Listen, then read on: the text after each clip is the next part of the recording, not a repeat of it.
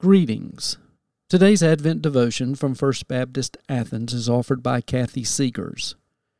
Her devotion is based on the story from Luke 2 8 through 20. Angels appear to shepherds announcing the birth of a Savior. Hearing this good news, the shepherds hurry to Bethlehem and find the baby lying in a manger. Alan Hester provides the music to begin our devotion, which is followed by the reading of the scripture from the voice translation.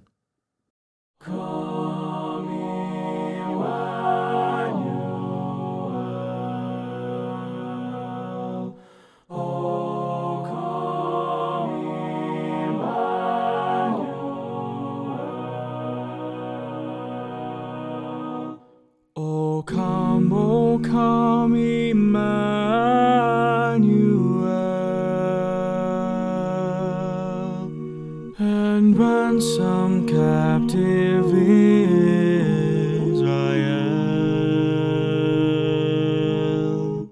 that mourns in lonely exile here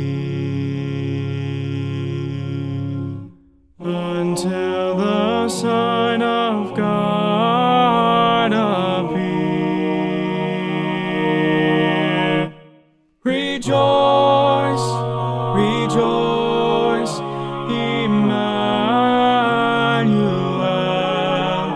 shall come to thee, O Israel.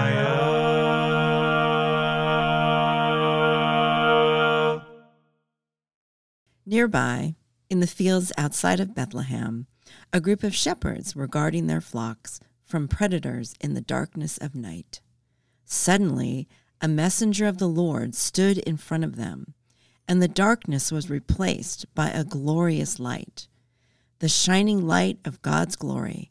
They were terrified. Don't be afraid. Listen. I bring good news, news of great joy, news that will affect all people everywhere. Today, in the city of David, a liberator has been born for you. He is the promised anointed one, the supreme authority. You will know you have found him when you see a baby wrapped in a blanket lying in a feeding trough. At that moment, the first heavenly messenger was joined by thousands of other messengers, a vast heavenly choir. They praised God. To the, the highest heights of the universe, glory to God, and on earth peace among all people who bring pleasure to God. As soon as the heavenly messengers disappeared into heaven, the shepherds were buzzing with conversation. Let's rush down to Bethlehem right now. Let's see what's happening. Let's experience what the Lord has told us about. So they ran into town, and eventually they found Mary and Joseph and the baby lying in the feeding trough. And they saw the baby. They spread the story of what they had mm-hmm. experienced and what had been said to them about this child. Everyone who heard their story couldn't stop thinking about its mm-hmm. meaning. Mary, too, pondered all these events, treasuring each memory in her heart. The shepherds returned to their flocks, praising God for all they had seen and heard, and they glorified God for the way the experience had unfolded, just as the heavenly messenger had predicted. I grew up on Cloverhurst Avenue right here in Athens during the 50s and the 60s. Christmas for me was both magical and very predictable. It was pretty much the same every year. There was always a parade through downtown Athens. Some of the stores had mind boggling light displays. Even Athens' most notable tourist attraction, the double barrel cannon, was adorned with a wreath. No, make that two wreaths, one for each barrel. And of course, Mr. Jack Martin was on WRFC radio as Santa Claus. reading letters filled with Christmas wish lists from boys and girls all over Northeast Georgia. The biblical story was predictable also, basically easy to understand if you overlooked the fact that we didn't know what frankincense or myrrh looked like or what they were. We loved the story, hearing it in church, watching it on television, and on Christmas Eve listening to Daddy read it out loud. But my favorite part leading up to Christmas was playing shepherd.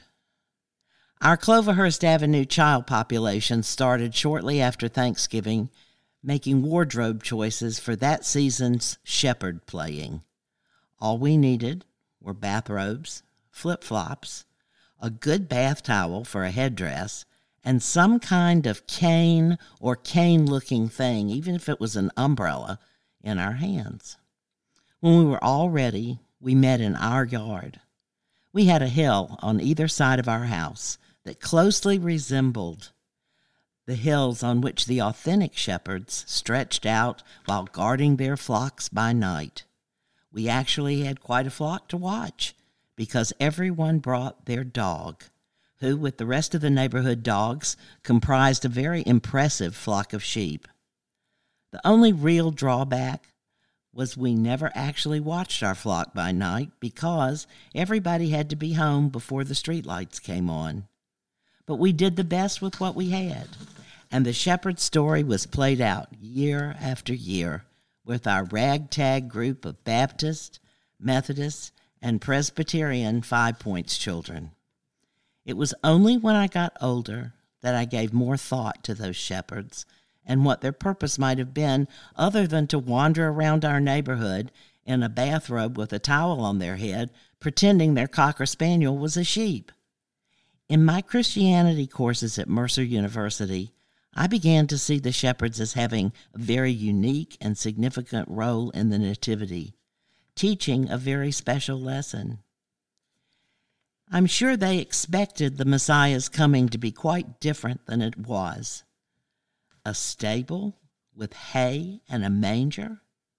Could it be that they, with a blue collar job in the sheep herding industry, were the first, the very first to know? Not some well known ruler or famous rabbi. Come on. But different though it was from their expectations, they were so accepting of this unusual outcome. When thousands of heavenly beings appeared out of nowhere on that remote hillside, all singing glory to God in the highest, the shepherds were immediately able to put their long standing expectations aside, embrace the unexpected change, and move towards seeing this miracle Messiah in person as soon as possible.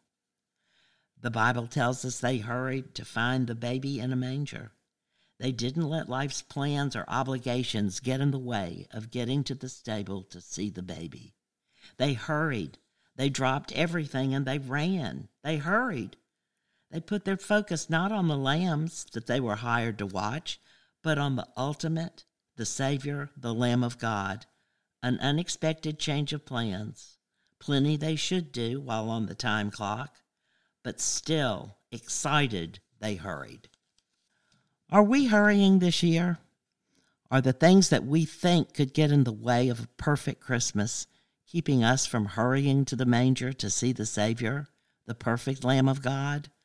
Or are we embracing the changes we may be facing this holiday season and keeping our eyes on the goal, hurrying to experience baby Jesus and welcome him into our hearts once again.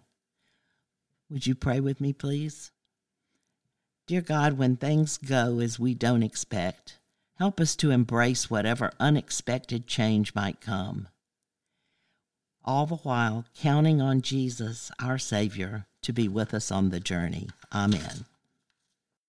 Rejoice, rejoice, Emmanuel shall come to thee.